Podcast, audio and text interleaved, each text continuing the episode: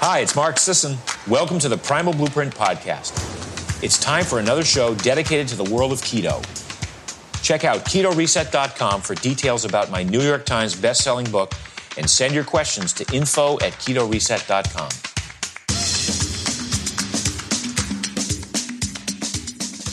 A one, two, three, four, one, two, three, four. Let's get into it. The introduction to the ketogenic diet. Let's learn all about keto. It's taken the diet world by storm, promising all these incredible health, disease protection, and fat reduction benefits. Tremendous science is supporting that the ketogenic diet is highly effective in all these areas. So we're not talking about crazy fat diet. We're actually talking about uh, a critical element of human evolution. When our ancestors went without food for long periods of time, uh, particularly without carbohydrates, nothing like today's highly excessive high carbohydrate diet, our ancestors were able to survive and actually thrive due to the ability to manufacture ketones in the liver to replace the fuel source of glucose that we have plenty of today because of the high carbohydrate diet, but was extremely scarce throughout the history of evolution. So, ketones burn like glucose in the body particularly important for the brain because the brain is a huge energy demand organ. It burns 20 to 25% of our daily calories and can rely only upon glucose or the glucose like substitute of ketones and a little bit of lactate. So today, because we slam so many carbs, our brains are almost entirely reliant upon glucose. How do you know? When you do so much as skip a single meal, you start to feel cranky, tired, famished for quick energy carbohydrates. And these are all indications that you're locked into a pattern of carbohydrate dependency, which arguably is the single most disastrous health consequence of modern day living. That our primary fuel source is dietary carbohydrates and we're reliant upon regular feedings to such an extent that we can't even skip a meal without falling apart. And oh my gosh, thinking of the ancestral example by comparison, much lower carbohydrate intake, much higher fat intake, much more metabolic flexibility, the ability to burn a variety of fuels, whether or not you sit down to a meal today or tomorrow or for uh, a, a week long period or a month long period, all these internal energy producing mechanisms kick into high gear. So when we talk about the overarching goal of going keto and the keto reset diet presentation, it is to escape the disastrous consequences of carbohydrate dependency and become fat and keto adapted, become good at burning uh, stored body fat and making ketones in the liver in the extreme example of when you uh, greatly restrict dietary carbs down to 50 grams per day or below, or go on prolonged fasting periods in the name of fat reduction. Okay, so that's the starting point is ditching carb dependency and ramping up our internal energy production systems. It turns out when we're in this ketone burning state and getting off the glucose express train, a lot of things in the body work a lot more efficiently. Ketones are a much cleaner burning fuel source than glucose. So they produce fewer free radicals in the process of burning them. Uh, they recruit more mitochondria. Those are the energy producing powerhouses in the cells that are comparable to, let's say, a solar power plant rather than a coal factory uh, in the comparison of glucose. And we have this wonderful analogy of the campfire to kind of compare and contrast the difference between being fat and keto adapted and being carbohydrate dependent. Okay, so let's go sit by the campfire for this quick analogy that'll get you the best picture imaginable uh, to talk about the differences in the metabolic state there, metabolic flexibility. So, so you're out camping, it's getting chilly, but you're tired, lazy, don't feel like building a proper campfire. You just want to make those s'mores and then crash out. And so you get the twigs that are laying around and grab the newspaper out of the car and throw it into the fire pit, light a match, start burning those newspapers. You get an instant flame, the twigs catch on fire, and all of a sudden, all the campers around are looking over there in awe at your incredibly powerful fire that you made so quickly. What's that like? Analogy. That's right. A quick energy carbohydrate snack or meal. So you slam that 7-Eleven Slurpee after you've been driving for four hours, pull over, get some gas and put in some low octane fuel into your body. And all of a sudden you're alert and energized because the glucose spikes blood sugar and puts you from tired and cranky into uh, pretty much wired and focused. And of course, we know what happens very soon after that yes, the insulin crash in the body. And of course, in the campfire, the newspaper is going to burn up quickly. The twigs are going to burn through quickly. And then you're forced to wad up more newspaper and throw more twigs on to keep that fire going. It's very tenuous. You have to attend to it constantly, just like we have to have regular snacks and meals. And we've been conditioned to think this is the way to eat for decades, where we want to have our snacks readily available and make sure we have a bunch of energy bars around because they're so healthy and nutritious in between meals. And we get locked into the three square meals a day. We've been told how important that is our whole life. Don't skip breakfast. It's the most important meal of the day. If you do, you'll go on the energy roller coaster. And all that's sort of true. It's like don't uh, walk away from your fire or it'll burn out and then you'll have to start over. Ah, but who wants a crappy campfire like that? What else is indicative of those newspaper and twig campfires? That's right. Lots of black smoke. The analogy being the free radicals, the oxidative stress and inflammation that occurs at the cellular level when you're eating junk food.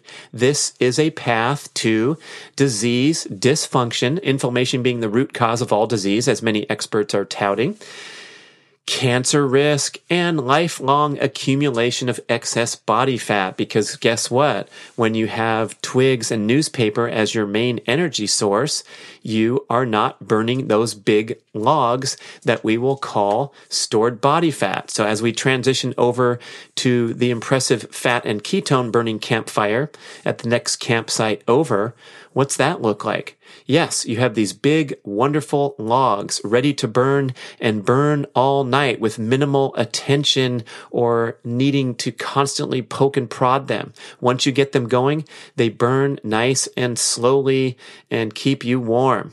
Not much black smoke in the air either. They're clean burning fuel. And that's what fat and ketones are in your body you can burn glucose very quickly and easily without the protective benefits of mitochondria, but not so for fat and ketones. So you're in this solar energy uh, production state rather than the coal power plant spewing smoke. Uh, so as far as the fire's going, you get a little bit of twigs, uh, maybe one newspaper, whatever. You get that thing going, the big logs catch on fire, and you sit there and you read a good book for the rest of the night. You keep warm, no spikes up and down where the fire's uh, burning brightly and then almost about to burn out the next minute.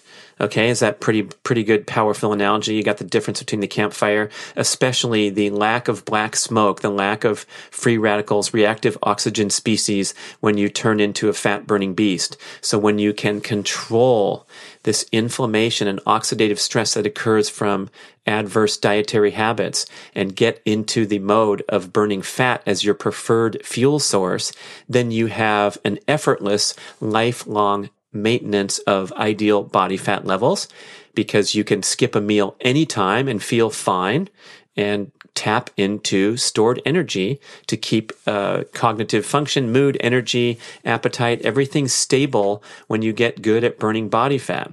And of course, this is our human genetic expectation.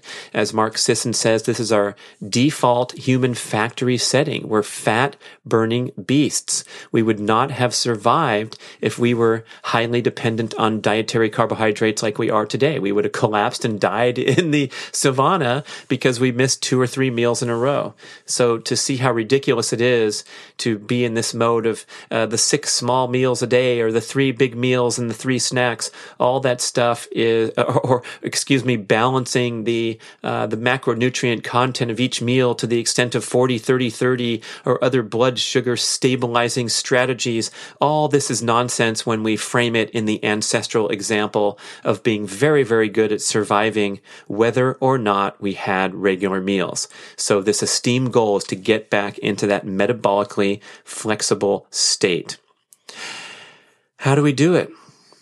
Well, there is an important step by step approach that's essential to follow to do this right and do this properly rather than get excited and jump into the keto scene because you want to lose weight, look good in the bikini for the upcoming cruise this summer. That is going to cause trouble because if you've relied upon glucose, dietary carbohydrate for years and decades as your primary fuel source, asking your body to immediately switch over to fat and fast and skip meals and cut out carbs and feel great, it's going to be very, very difficult. It takes a while to down regulate your carbohydrate burning genes and up regulate your fat burning genes and hormonal processes. So the step by step approach here is to be patient and make sure that you're never struggling or suffering uh, throughout your dietary transformation. And that counters a lot of nonsense talk about there, where you might have heard uh, statements like the keto flu, descriptions like the keto flu or uh, the low carbohydrate blues and things like that. And this describes feeling really crappy and having to ride it out because you're on a carbohydrate restriction diet. That's going to be really, really tough to sustain, even if you can make it for a few weeks and turn away from those carbs, even when you're craving carbs, good luck sustaining that for any period of time. Same with the extreme exercise patterns that we engage in in the name of dropping excess body fat. They sometimes deliver temporary results with uh, disastrous long-term consequences, especially when you uh, uh, bomb out and become exhausted. And then what the human likes to do when it becomes exhausted is burn fewer calories, eat more calories, store fat, uh, preserve energy. So you're going to feel tired and want to sit on the couch and just eat more food if you're going on these binge diets or binge exercise programs. So when we want to transition into this idealized fat and ketone burning beast, the first step to take is the elimination of the toxic modern foods from the diet, the high carbohydrate foods that prompt wildly excessive insulin production and also inhibit the burning of stored energy, stored body fat. And those will be, namely, grains, sugars, and sweetened beverages, and the refined high polyunsaturated vegetable oils, which are very harmful to fat burning as well as cellular health. They're one of the most toxic, probably the most toxic thing that we consume in the modern diet. They are directly linked to uh, all manner of cancers and metabolic difficulties. And so this stuff requires a 100% devoted elimination for the rest of your life if you want to be healthy and not get cancer. Unfortunately, they're pretty prominent. Uh, some statistics uh, estimate that we're getting up to a third of our calories from vegetable oil because they're so calorically dense and so many meals are cooked in vegetable oil and so many processed products contain the vegetable oil. Dr. Andrew Weil states that soybean oil alone, just one of the types that you see, besides canola oil, corn oil, cottonseed oil, sunflower oil. You see these on labels all the time, or the bottled canola oils. He says soybean oil alone accounts for 20% of the calories in the standard American diet. Uh, Dr. Cate Shanahan cites a statistic that 40% of all calories from restaurant meals come from vegetable oil because they cook all the meals in this cheap crap instead of using uh, a little more premium uh, olive oil, avocado oil, uh, butter or the uh, temperature stable saturated fats to cook your meal. So you want to ditch vegetable oils completely. No big loss there because they don't taste good. You just want to transition over to healthier oils and then get rid of these sugars and grains. And that's a big change for most people. Obviously, the standard American diet is based the baseline, the bottom of the food pyramid is grain foods. So we have our uh, uh, wheat, corn, rice, cereal, pasta, all the bread products, cookies, crackers, muffins, cakes, chips, ah, the baking grains, all that stuff. A lot of people are still touting these as uh, the healthy baseline. The brown rice and the lentil soup is seen as the ultimate vegetarian healthy eating experience. But the problem, the objection with grains is that they are extremely dense in carbohydrate and they stimulate excess insulin production, especially when uh, combined with all the other carbohydrate sources in your diet, including the healthy stuff like fruits and vegetables. So the grains contribute minimal nutritional value and they have numerous adverse consequences, particularly the spiking of insulin. Remember that any form of carbohydrate you eat, even complex carbohydrate, gets converted into glucose in the bloodstream pretty quickly.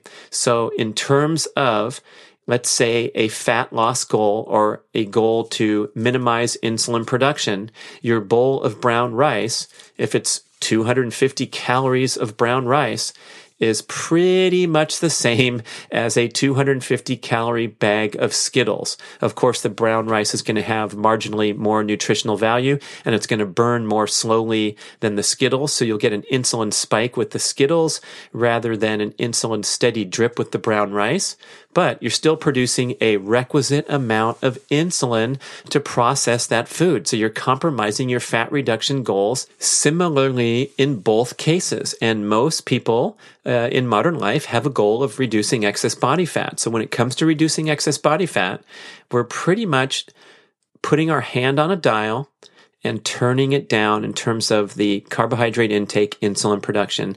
That is the most direct way to start kicking into a heightened fat burning state and getting the excess fat off your body. But you cannot do it until you get that carb intake and that insulin production down because insulin is the storage hormone. It takes uh, nutrients out of the bloodstream and into storage. And so it locks fat away in storage so you can't burn it. So you'll eat a meal, you'll get that carbohydrate, that glucose spike, or you'll burn through it. The insulin will come in. It'll remove the excess glucose from the bloodstream because that's very dangerous and toxic, as any diabetic knows, or that's what's going on when people can't regulate their blood sugar. So the insulin comes in, removes the energy from your bloodstream, and guess what? You feel tired and hungry after you burn through your previous meal. And meanwhile, you have massive amounts of energy locked away in storage that you cannot access and burn because you chronically produce too much insulin.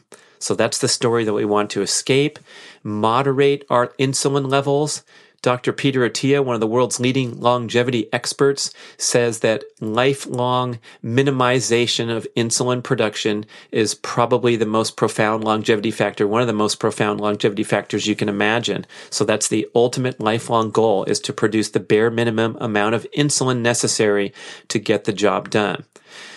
Clear Good. So how do we do this? We ditch grains, sugars, and refined vegetable oils. And out of the gate, we don't worry too much about an extreme calorie restriction or extreme carbohydrate restriction because it often is very difficult to have a crash elimination of your main fuel source for decades.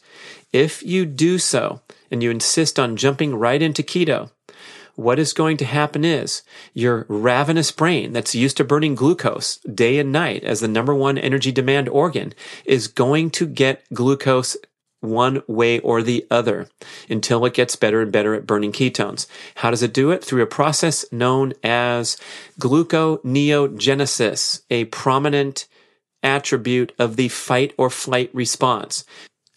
So as soon as you skip your first meal or eat your first low carbohydrate breakfast instead of your usual high carbohydrate breakfast and you don't get that power bar down at 10 a.m. or you don't have a high carbohydrate lunch and you start to drift and become uh, tired, cranky, and hungry and you don't give yourself the expected dose of carbs as you've done for the previous years and decades, your body will perceive this situation as a stressful event. In fact, low blood sugar is a matter of life or death to our ancestors, right? You can't be running around looking for food and all of a sudden get uh, goofy and lightheaded.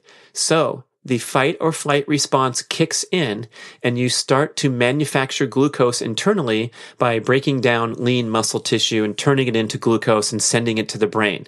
That's what happens on a crash diet uh, by someone who is not good at burning body fat. So we want to uh, avoid that fight or flight response to a dietary change. And the way to do that is to transition gradually and bit by bit build your skills at fat burning. Now, when you cut out grains and sugars and refined vegetable oils, although those are fat calories, they also compromise fat burning in a different way. So that's getting in the way of burning fat when you're eating bad fats. That's why they're always added into this sentence. But when you uh, minimize those uh, processed carbohydrate intake, where are you going to get your carbs? Well, you can get them from nutritious sources in the diet, like sweet potatoes, uh, wild rice is an approved carbohydrate, quinoa, a massive intake of vegetables is recommended by almost everyone. Well, not everyone. Now there's the carnivore people saying don't do that, but generally speaking, we're getting in fruits, vegetables, and colorful, nutrient dense carbohydrates rather than nutrient deficient refined carbohydrates. Those should fuel your energy needs just fine fine, so you don't have to go through the low carbohydrate flu and kickstart uh, the fight or flight response in an excessive manner. Now, what happens over time, as you'll notice, is you start to get better and better at burning fat, more comfortable delaying your uh, initial morning meal, feeling fine, not struggling, but noticing that you can last until 10 a.m. instead of needing to eat at 8 a.m. and then eventually being able to last until noon without ingesting any calories. Or perhaps having a uh, high fat but satisfying meal such as an omelet in the morning, uh, your salad at midday where you're having all kinds of uh, vegetables, fruits, uh, healthy uh, high fat dressing and maybe some source of protein, uh, fish or meat on there. So you're eating in this low carbohydrate, ancestral, high nutritional value diet, and you're cutting out the processed stuff that spikes blood sugar, uh, floods the bloodstream with insulin, and inhibits fat burning. Okay, so we're going to progress steadily toward there with the first step being ditching those grain sugars and refined vegetable oils. And in the keto reset diet, this is the central element of the 21 day metabolism reset. So that's the first step out of the gate is to go in this reset mode. But big important thing distinguishing keto reset from the players and the pretenders out there is we advocate for a comprehensive lifestyle approach because other elements of life are extremely relevant to your ability to transition over from carbohydrate dependency to becoming fat and keto adapted, namely your exercise habits, your movement habits, your sleeping habits, and your stress management habits. If you are leading a hectic, high stress, hyper connected, overstimulated life, you are going to prompt carbohydrate dependency because constant fight or flight activation goes hand in hand with carbohydrate cravings and the burning of quick energy carbohydrates rather than the calm, stress balanced, energy balanced state of fat metabolism. Okay. So stress equals carb cravings, carb intake, appetite spikes, energy level swings, and we have to manage the other stress factors to succeed with the dietary transition. So let's tackle exercise, sleep, and stress management. Those are the three categories we cover in the 21 day uh, metabolism reset. So the first week of the 21 days, we focus on ditching grains, sugars, and refined vegetable oils. Then we turn our attention to the lifestyle factors in week two. With exercise, pretty simple. Get moving Get off your butt and move more in everyday life. We don't even need to talk about formal, structured workouts, getting to the gym, uh, putting in the miles on the road. We don't even need to discuss that until we address the critically important matter of just moving more in everyday life. JFW, we call it in the new book, Keto Longevity. Just F and walk. Walking is the best form and the easiest form of movement. It's always accessible uh, wherever you are, whenever you are. And so if we can just get more in the habit of taking a morning stroll with the dog, taking an evening stroll with the dog or without the dog, with a person, with yourself, getting out there and moving, parking at the furthest spot in the parking lot instead of the closest, taking the stairs instead of the elevators, figuring out ways to move more. And in that category of movement, we also have the formal practices like taking yoga, Pilates, even foam rolling counts as movement as does stretching and mobility and flexibility drills, doing a set of squats in your cubicle for a quick break or while you're watching TV. We just want to get into that mindset that the body is meant to move. In fact, if you sit on your butt for as short as 20 minutes, you will have a noticeable deficiency in fat burning.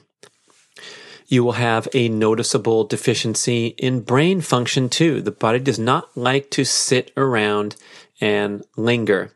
So if we can take these quick breaks from work for a couple few minutes, maybe five minutes every couple hours, 10 minutes every few hours, keeping moving all day, our brain keeps sharp, we keep focused, and we keep fat burning at the forefront rather than uh, sitting around getting fatigued and then, of course, craving sugar is the first thing, first trigger that happens when we start to lose energy in a rested state.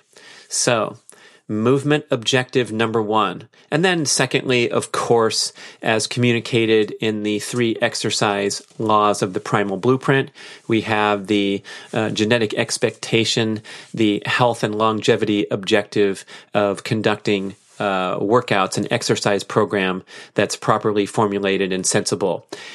Speaking of that, don't overdo it because the fitness scene is filled with people who are enthusiastic, well meaning, devoted, motivated, type A, driven, and they're doing too much and they're leading over and over to break down burnout, illness, and injury because the nature of their exercise patterns are chronic. We have this term chronic cardio or chronic strength training, chronic exercise of any kind leads to, you guessed it, overstimulation of the fight or flight response, depletion of your cellular energy over and over from your four CrossFit workouts a week or from your running 45 miles a week training for the next marathon or half marathon and constantly fe- feeling depleted, burnt out, and hungry for quick energy carbohydrates when your body gets in that state. So the overly stressful nature of the typical exercise routine is working against your fat fat reduction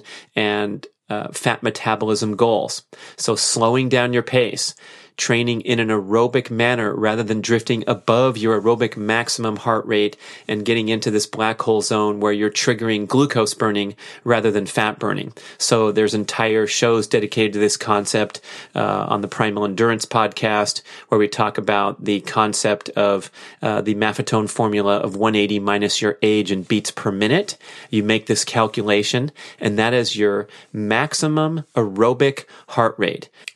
That is where you're burning the maximum amount of fat calories per minute with a minimal amount of anaerobic stimulation, a minimal amount of glucose burning or stress hormone production. So it's a very, very comfortable heart rate if you're not familiar with the calculation or using a heart rate monitor. It's so comfortable that most exercisers, whether they're novice and just starting out, or experienced and competitive and driven, most people routinely exceed that maximum aerobic heart rate to their great detriment. So what they're doing in workouts is teaching the body to burn glucose instead of prefer fat. The exact thing we're trying to do with our diet is getting compromised when we're overly ambitious with our exercise patterns. So slowing down and monitoring your heart rate during your cardiovascular sessions to keep them uh, below that maximum aerobic number. Uh, let's say, for example, I'm 54 years old now.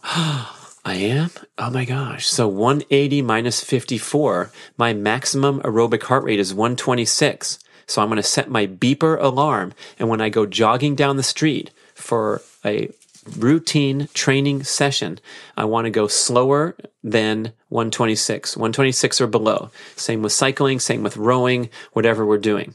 When we're talking about the other uh, central components of a well balanced exercise program. That would be strength training and occasional sprinting. Uh, we're not so concerned about heart rate. It's not a cardiovascular session. But with those workouts, the key is to keep them brief and intense. We want to emphasize the explosive anaerobic energy production and we do not want the workout to last too long to where it becomes stressful and depleting. So we get this beneficial spike in fight or flight hormones when we're doing a sprint workout or doing a, a kettlebell session or what have you. And we want that to happen. This is what gives the pulse of anti-aging hormones into the bloodstream. Use it or lose it, man. So we got to sprint throughout the our, our entire lives and lift heavy weights. That could mean weights, but it could also mean your body weight or using stretch cords. It's some form of resistance training is essential to delay aging, to protect against the uh, the tragic consequences of uh, accelerated aging and demise when you fail to challenge your body and put it under resistance load frequently, regularly. The number one cause of injury and death in people over 65 is falls due to diminish balance, diminish strength. So we have the aerobic component of moving around frequently in daily life conducting structured cardiovascular workouts in the proper heart rate zone, 180 minus your age and beats per minute or below, and then regular strength training sessions that are brief and intense. And in this category, we're talking about twice a week is plenty to put yourself through a complete uh, session lasting up to 30 minutes. No longer is ever necessary. So when you're going into the gym with your personal trainer for an hour long workout or doing an hour long boot camp class, you're probably overstressing yourself. It's not explosive enough because you're getting tired because the workout is lasting too long. They're asking you to perform too much work. So much better off in most cases is to shorten up up those workouts, do something tough and challenging, put your body under resistance load, and get out of there before the stress hormones circulate too long in the bloodstream. So this is going through the uh, the weight machines, uh, maximum effort at each machine, one set. Maybe you're in there for 17 minutes. You're done. You don't need to do three sets. It's just going to get you tired and craving sugar and crashing out with uh, elevated stress hormone production for too long. So strength training, brief, intense, explosive. Same with the all out sprints and the weight bearing sprints obviously are the best running sprints because that'll help preserve bone density and it'll also send a powerful message to your metabolism, to your appetite hormones, your fat satiety hormones to drop excess body fat. There's no such thing as a fat sprinter. Watch the Olympics on television. Is there such thing as a over fat endurance athlete? Uh, Yes, indeed, by droves. Go to any starting line of even a competitive marathon or Ironman triathlon event, and a great many endurance athletes carry excess body fat and struggle to remove it because they are training in an overly stressful manner, prompting sugar cravings, eating too much food, and overcompensating, either equally compensating or overcompensating for the calories they burn in exercise by consuming all that food. That's what happens to the appetite hormones when you deplete your yourself with overly stressful workouts. So that sprinting element is key. Most people disregard it in favor of just doing cardio every single time you go to the gym. You get on the treadmill for 45 minutes, you burn a few calories, you go home, you eat those calories up, especially if your heart rate was too high and you're no better off than you were 10 years before. But integrating a little tiny bit of sprinting into your game. And if you're not competent enough to uh, start running sprints right away, you can do sprinting on the rowing machine or the bicycle, the low impact options, and maybe uh, ideally work toward doing the uh, weight bearing explosive sprints when you're running. But even so, and again, we got whole entire shows on this topic too. Uh, we want to keep those sprints very brief. No longer than 20 seconds is ever necessary. The sweet spot is 10 to 20 seconds for your sprint efforts with long duration rest intervals. So you don't have that cumulative fatigue during the workout. And the total uh, duration of the work efforts is only a few minutes total. So you should do four to 10 sprints lasting 10 to 20 seconds each, resting a minute in between each sprint.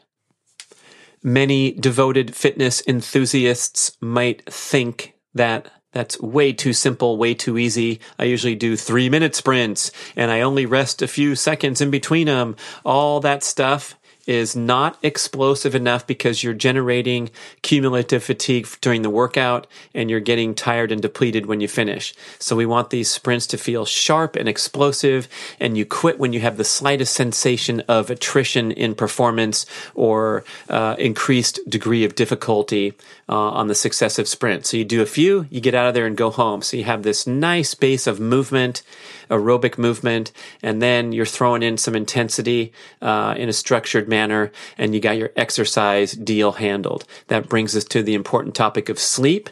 And if you even have a slight deficiency in optimal sleep, what happens is you throw off your appetite hormones and your satiety hormones to the extent that you crave more sugar and are more likely to store those excess calories as fat is sleep is so critical to fat metabolism, healthy fat metabolism, appetite regulation, all those things. Basically what happens, how we screw it up today is we introduce excess artificial light and digital stimulation after dark due to our screen, our modern screen habits and indoor light bulbs and indoor environments where we extend our light source, we extend our days uh, much longer than our ancestral example.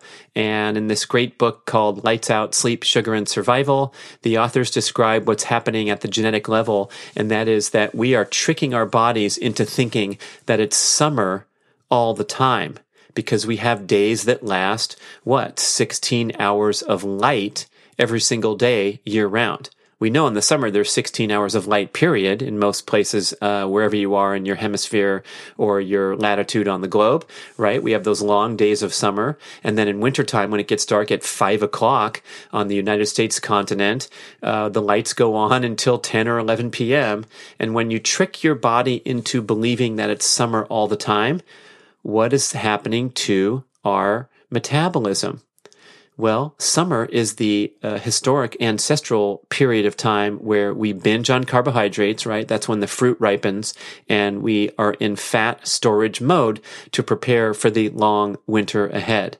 Therefore, we're consuming carbs year round. We're buying our pineapples and giant blueberries from the big box store in the middle of winter. So we're teaching our body to uh, stay up late, and consume sugar year round and store fat year round. So the sleep aspect of getting optimal sleep can be a miracle solution, a miracle catalyst to reduce excess body fat just by adding hours to your sleep. There's some great research. One came out of the University of Chicago where they had these poor students sleep four hours a night for an entire week. Hopefully they were up partying or watching some good movies in the sleep laboratory. I don't know. But the result came back that they were severely compromised with insulin resistance in even a week's time. Another study showing at a single night of deficient sleep, a single night of four hours of sleep, spiked insulin resistance, I believe, to 50%. Insulin resistance meaning that you're more likely to store uh, calories ingested as fat rather than burn them. So we're highly sensitive to our sleep needs Everybody knows this. You're nodding your head right now, but if you, if you can get it done, main thing, the number one emergency thing to do is minimize artificial light and digital stimulation after dark. My brother is now world famous due to his uh, well-meaning question that he asked me a couple years ago. He said he's doing great with his dietary transformation, getting into that ancestral pattern, low carb, cutting out the grains and sugars. But he said, you know what? Every single night around 11 p.m., I got a problem, man. I can't, I, I, I can't break it. I, I crave this bowl of cereal and I have to have a bowl of cereal every night at 11 p.m. And I know I'm not supposed to and it throws me off. What should I do? And I came up with an absolutely bulletproof solution guaranteed for the rest of your life to work. Go to bed at 10 p.m., right? okay, so when you're blasting your eyeballs with artificial light and digital stimulation after dark, you are suppressing melatonin. That's the hormone that releases and makes us feel sleepy and transition over into a good night's sleep suppressing melatonin and spiking the prominent stress hormone cortisol. So this stress response is occurring going hand in hand with carbohydrate cravings. That's what's going down when you're staying up late at night and introducing a lot of light. So tone down your evenings, get the blue blocking eyewear on, uh, use the salt lamps, the orange light bulbs, just tone things down and have a darker evening experience to recalibrate your appetite and fat burning hormones. Uh, finally, stress management. Of course, we want to implement all these wonderful, healthy practices, nurturing positive, loving live interpersonal relationships rather than getting drawn into excess use of social media. We want to have coping mechanisms when we get stressed and hyper-connected, overstimulated, whereby we can take breaks, we can become aware and mindful of where we stand in terms of our stress rest balance, uh, take time throughout the day to unplug, unwind, perhaps take a nap, or perhaps sit quietly for five minutes and stare off into nature before you return to your screen and the intense engagement that we demand of our brains all day long.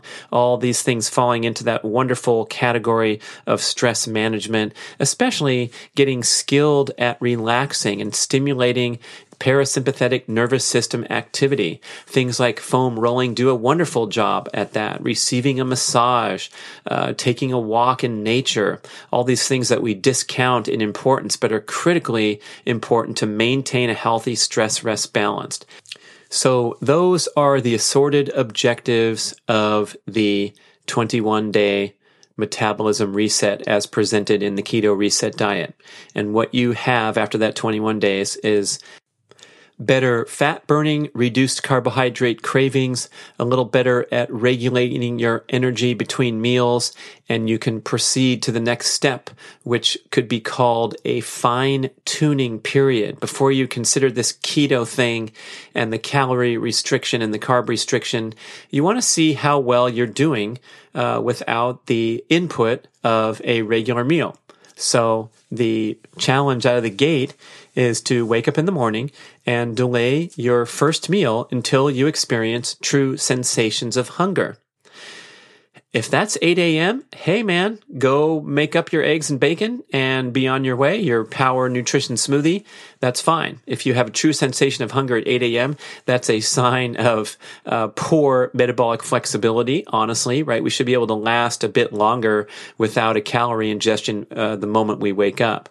So let's say our final meal of the previous evening was 8 p.m.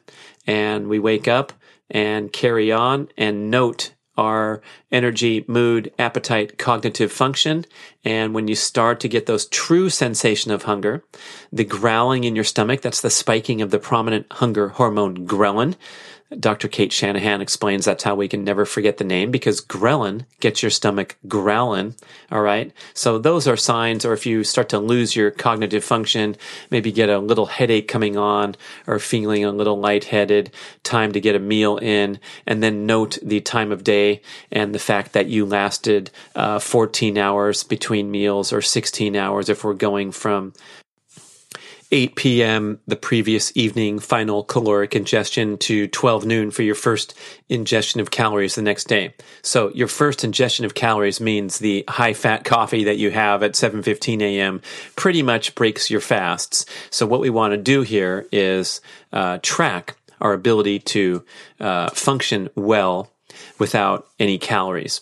And if you can make it from 8 p.m. to 12 noon the following day, that's a 16 hour fast.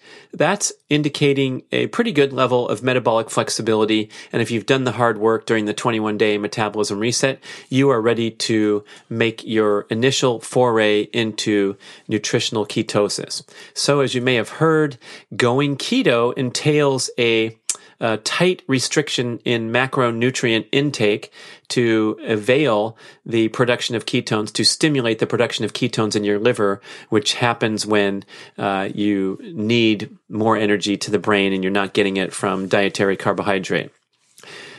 Uh, Luis Villasenor, one of the world's leading keto experts, he's got a great website called ketogains.com with a lot of community engagement and commentary on the forum, uh, newbies getting started and getting great advice and support. He has this great terminology to describe the role of the various macronutrients in the ketogenic diet.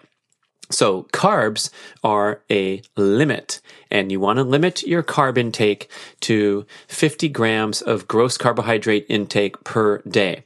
And you get a free pass for avocados and leafy greens because those don't really contribute much to your insulin production.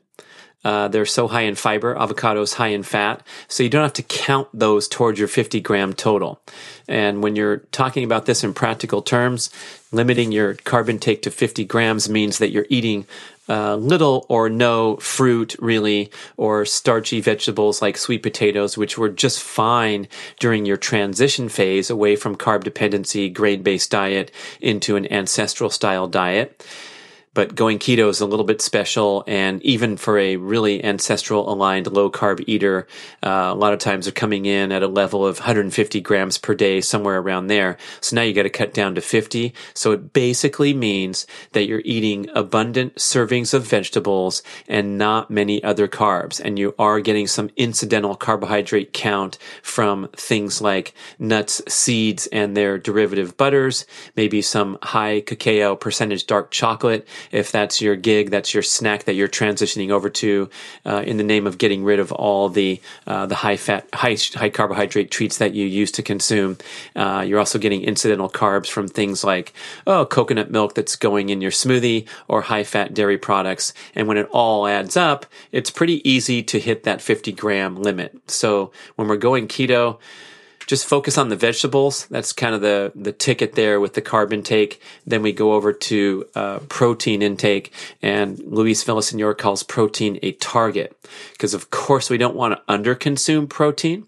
Uh, it's almost impossible to do so, by the way. A lot of people are obsessed with getting enough protein every day, but it's super, super easy to get enough protein every day because your body has profound cravings for protein if you're under consuming it. This is from uh, the work of Chris Kresser, leading paleo expert, functional medicine specialist, and he's uh, detailed how we have intense cravings for high protein foods when we under consume protein. So if you get into a pattern of under consuming protein, you're going to feel like crap. You're going to become emaciated quickly. Your hair is going to fall out, maybe, but not uh, necessarily. But it's no fun, and you'll have very little risk of that, no matter who you are, even vegans, vegetarians, carnivore people, keto people. So I wouldn't worry about going and looking for protein sources. But when you're going keto, it is possible on certain occasions to uh, get so focused on the protein that you can go well past the target and possibly interfere interfere with ketone production.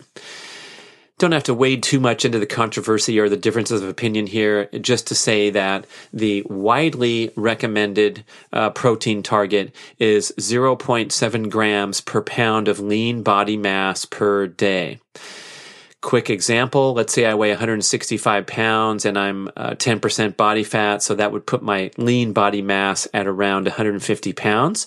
So if i'm going uh, 0.7 times 150 pounds i'm going for somewhere around 100 grams of protein per day that's only 400 calories, right? 50 grams of carbs is only 200 calories. So my protein and carb intake combined is only 600 calories, a small fraction of my total daily caloric needs. The rest is coming from fat. So Luis Villasenor calls fat a lever, and the lever is what you pull to ensure that you achieve total dietary satisfaction at each meal. So there's no struggling or suffering. And that's where the keto people get to go crazy with these delicious high fat meals, such as the morning omelet, the high fat coffee, the handful of macadamia nuts for a snack, the high cacao percentage dark chocolate. But let it be known that fat is a lever to achieve dietary satiety. The ultimate goal of keto is to get good at burning stored body fat, and that in fact is the best promoter of ketone manufacturing in the liver. So the keto movement has gotten a little bit away from the big picture vision here and has gone into this uh, blanket uh, recommendation to consume as much fat as possible in the name of making ketones. Yeah, it's fun to enjoy these uh, uh high satiety meals and snacks and fat bombs, as they're called in many of the recipe books. Uh, but again, just eat the fat that you need to feel satisfied and don't go over consuming fat in the name of keto. In fact, the best metabolic benefits, the best immune function benefits come when the human is in a fasted state. Imagine that. That's when we upregulate these wonderful health processes of autophagy, which is the natural cellular detoxification process that happens internally. Apoptosis is the programmed death of dysfunctional and precancerous cancerous cells. So all these processes of cleanup and metabolic efficiency happen when we're in a fasted state most profoundly. So the ketogenic diet is really a proxy for uh, starvation, okay? Because of course we can't starve for days and days on end, even though we operate in a very efficient and functional state. When we don't have calories at a certain point, it becomes unsustainable. So if you limit your carb intake and keep these ketones going in the liver, you're getting all the, not all, but you're getting many of the metabolic benefits of fasting without having to starve yourself. That's the keto diet in a nutshell. That's the benefit there. So don't overconsume fat is the takeaway.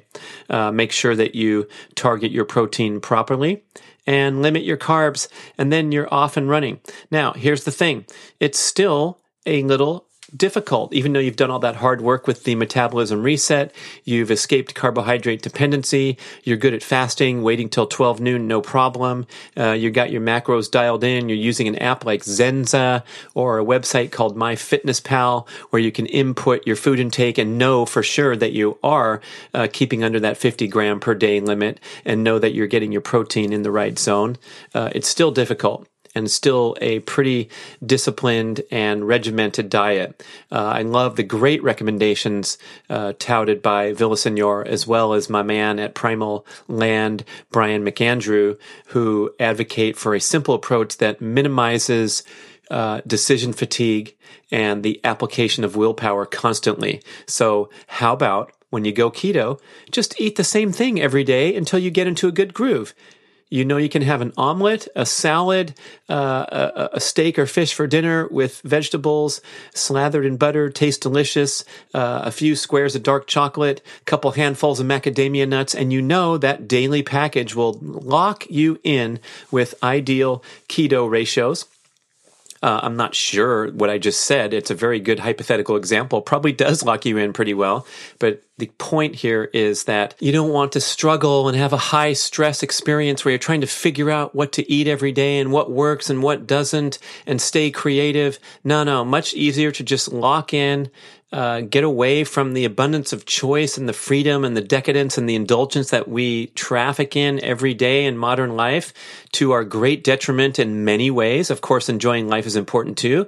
And eventually you'll be able to transition down that road of a keto friendly lifestyle. That allows for a little bit of leeway and go for the cookbooks and see what kind of fun stuff you can still uh, enjoy and stay keto. But let's make it simple and functional out of the gate.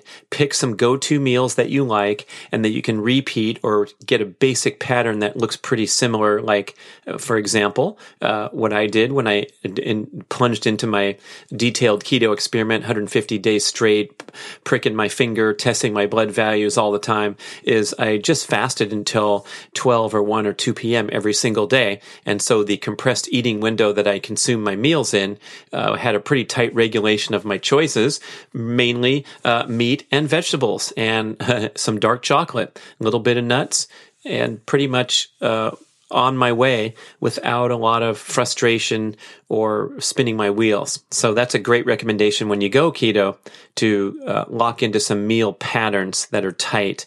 The second recommendation is those first three weeks are going to be a difficult transition in some way, shape, or form.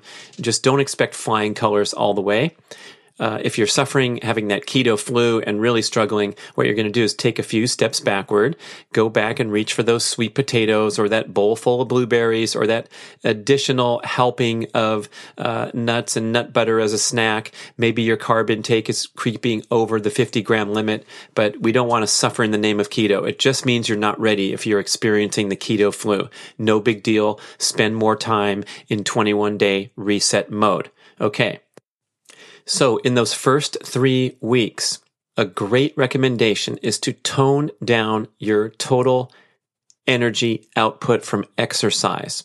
Because what's happening out of the gate when you go keto is that your muscles and your brain are competing for the precious energy source that is glucose that's now gone. Okay. So when you uh, deprive your body of glucose. Your muscles need it to fuel exercise, and your brain needs it to fuel daily function. They're not yet highly adapted to burning ketones. So, whatever ketones you do produce, you kind of get into a tug of war situation where your muscles want some, your brain wants some, not quite getting what they need. What does this turn into? Uh, a little bit of afternoon blues where your brain's not quite as sharp and energized, and kind of a blah workout performance because your muscles aren't getting all the energy they need either. So if you tone down your workout output, especially for the first three weeks, and wait till fat and ketone production kick in and that adaptation phase is over, then you will experience eventually performance breakthroughs when you kind of become bonk proof and don't need to rely on sugar uh, during these uh, Uh, long distance workouts or these high intensity workouts. You, you feel fine after rather than fried because you burned up all your sugar because now you're fat and keto adapted. Eventually, what happens when you get fat and keto adapted, this is from the great science of the keto pioneers, Doctors Phinney and Volek in their book, The Art and Science of Low Carbohydrate Living and Low Carbohydrate Performance, second book. What happens is the muscles get better and better at burning fatty acids during exercise. And this allows the ketones to be preferentially used by the brain because the brain is the ruler of the skoola, right? The brain's going to get its needs met as a matter of life or death. So when the brain gets the ketones it needs, your muscles get better at burning fatty acids, you get good workout performance, and you feel energized and alert, your mood, appetite, everything's stable. And when you get to that week six, that magic week six mark, which we ask for that commitment out of the gate. So you envision your keto experience as a six week journey minimum. That way, when you struggle at week three, you know things are going to get better and better and better. Unfortunately, a lot of people bail out at week three because they get that keto flu going or they've been trying to exercise and they're just totally bombed out because they're trying to maintain their normal workout patterns. And that's too bad because things gonna get better.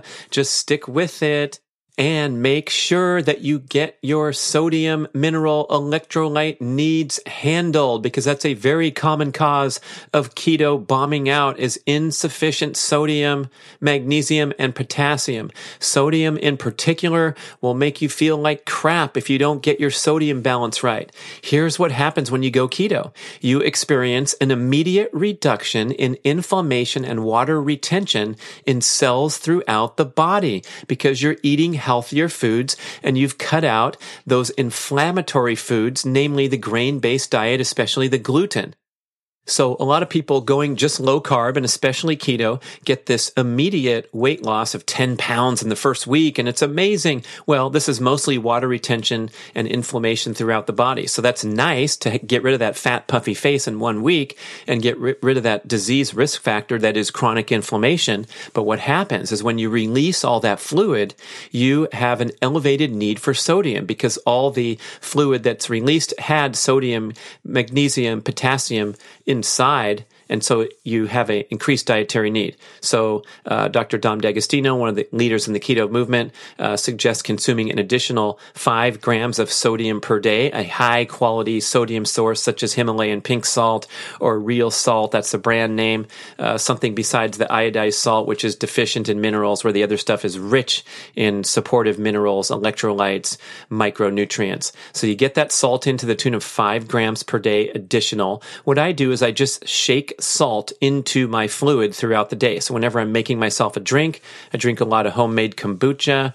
Uh, I just shake the salt in every time I'm getting fluid. That makes the fluid easier to uh, become absorbed and assimilated by tissues throughout my body rather than just chugging water, uh, an assault on your body's delicate sodium balance, and you'll pee it out uh, routinely when you chug water after a workout. So, keeping that sodium balance, especially when you go keto, is so important.